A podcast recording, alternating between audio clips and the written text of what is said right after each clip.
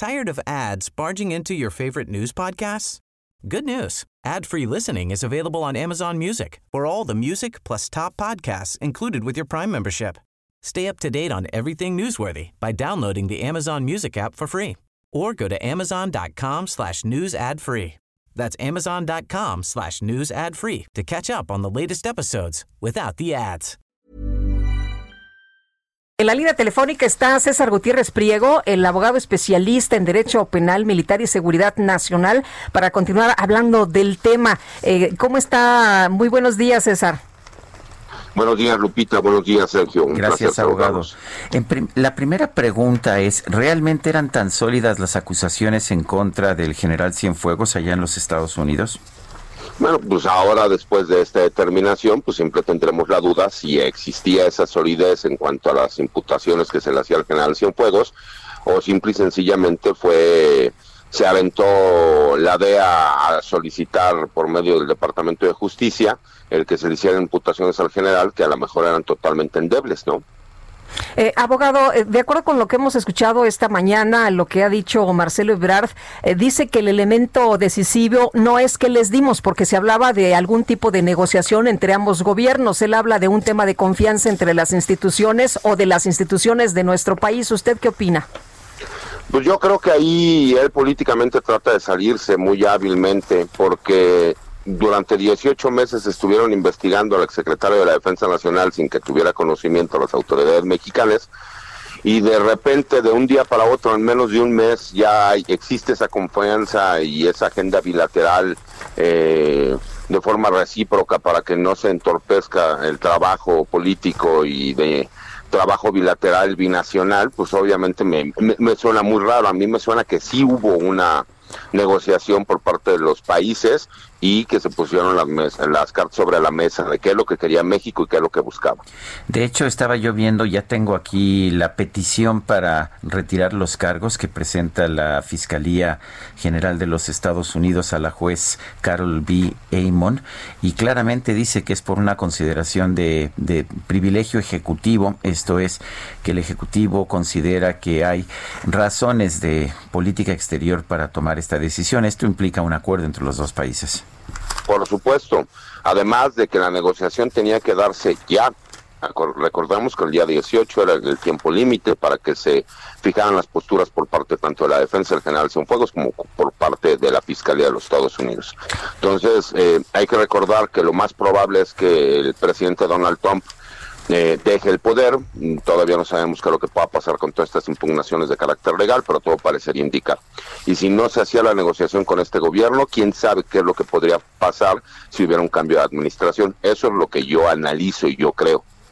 Ahora, abogado, esto no quiere decir que el general Cienfuegos no es responsable de los cargos que se le imputan, porque hablan de que a pesar que regresa como ciudadano va a ser entregado a las autoridades y que la Fiscalía se va a encargar de investigarlo. Lo que ha señalado Marcelo Ebrard es que pues debe respetarse la soberanía y que lo que hizo aquí en México el general Cienfuegos pues debió habérseles informado y que debió haberse investigado aquí en México. Pero es el mismo caso que pasa con la mayoría de los narcotraficantes que se van a Estados Unidos. Hubiera sido el mismo caso, por ejemplo, del Chapo Guzmán, que en teoría la mayoría de los delitos que él cometió fueron en, en, en suelo mexicano y que terminan siendo investigados en los Estados Unidos. ¿Por qué? Porque lo, la droga que en teoría eh, se pusieron a... a A, ¿cómo se llama?, a trabajar para que pudiese llegar a los Estados Unidos y que fuera tráfico de drogas internacional, pues sucedió en, en México. Yo lo que analizo aquí es que hubo una presión fuerte por parte del generalato en México, de la Secretaría de la Defensa Nacional, y recordemos que el ejército ha sido el caballito de batalla de la Cuarta Transformación, y de alguna forma sí se ponía en riesgo la seguridad nacional del país, porque imaginemos que hubiera podido llevarse a cabo un juicio de forma pública en los Estados Unidos. Imagínense los nombres que hubieran podido salir o el tipo de información que hubiera podido salir.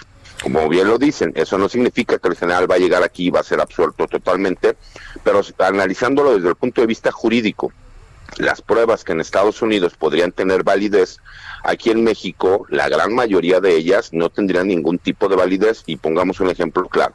la famosa este, conversación que supuestamente tuvo el exsecretario de la Defensa con un narcotraficante como el hache dos. Yo quisiera ver qué juez federal autorizó que una, una autoridad extranjera, una agencia extranjera, Eh, grabar una conversación entre el secretario de la Defensa Nacional y un presunto narcotraficante. Por supuesto que no va a existir, y de entrada pues esa prueba no podría ser utilizada en un juicio en contra del general Cienfuegos. Eh, mucho se ha hablado de que las pruebas que hay en contra del general Cienfuegos son, en primer lugar, declaraciones de testigos, colaboradores, eh, que sabemos que no son, pues no son realmente muy confiables, y la otra, estos famosos mensajes de Blackberry a los que eh, se hace constantemente referencia, pero no son mensajes del general, ¿verdad? Al parecer son mensajes que hablan de un padrino, y se está suponiendo que el padrino es él. Los más supuestamente ellos eh, mencionan, tenían pinchados los teléfonos que estaban viendo los mensajes y las interacciones, y que consideran, y supieron quién era Cepeda o el padrino, cuando dicen, ah, ahorita el padrino se encuentra en televisión, y en ese momento es cuando le está dando una entrevista a El Universal.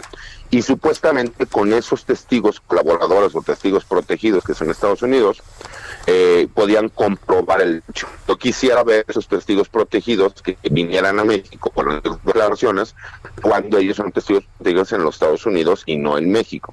Entonces, lo que yo les comentaba, que yo lo que veo es que el general Cienfuegos va a regresar a México, eh, será juzgado, pero yo no veo al general Cienfuegos siendo condenado. Al contrario, yo creo que en unos meses él, él será totalmente exonerado de todos los cargos que se le imputan, incluso reconocido por la misma Secretaría de la Defensa. De hecho, hay mucha gente que ha salido a, a hablar, a manifestarse a favor de la honestidad del, del, del general Cienfuegos, abogado. Mire, lo que pasa es que yo creo que luego la, la gente confunde eh, el resentimiento o la molestia que puedan tener contra las Fuerzas Armadas, utilizándolo y yendo hacia una persona. El general Cienfuegos no era un santo, sí, no, no era un santo, como cualquier ser humano, pero de ahí a que lo acusaran de que protegiera a narcotraficantes de medio nivel, eh, pudiéndolo hacer él con los narcotraficantes más grandes del mundo, o hacerlo de forma directa con la misma estructura de la Secretaría de la Defensa, pues la, la, la realidad es que sonaba muy fantasioso. Tal vez pudiesen existir algún otro tipo de omisiones o de faltas que se pudiesen investigar, pero ya serán las autoridades quienes lo determinen. Que sí queda claro es que esto fue para atacar a las Fuerzas Armadas en su conjunto y al ejército mexicano. Y nuevamente, pues, a, a su nombre quedará en entredicho, pero que tendrán la ventaja de él poderse defender aquí en México y tratar, y tratar de ser totalmente la fiscalía con imputación y su defensa en cuanto a demostrarle inocencia. Bueno, entonces lo que usted ve es que eh, se lleve a cabo esta investigación por parte de la efe ge erre y al final pues quedará exonerado el general. Eso es lo que yo veo, por una cuestión muy sencilla, Sergio. Las pruebas que iban supuestamente a utilizar los... Yo quise ver cuál es la idea que le va a dar un juez en México, cuando en teoría todas pueden... intercepción de mensajes y una grabación, porque mencionan una nada más, y de protegidos que hicieron pactos con gobiernos extranjeros. Simplemente en nuestra legislación ganan. Sí, híjole, ya bueno, el último no, no escuchábamos. No lo estábamos muy bien. escuchando bien. Es César Gutiérrez Priego, abogado especialista en Derecho Penal, Militar y Seguridad Nacional.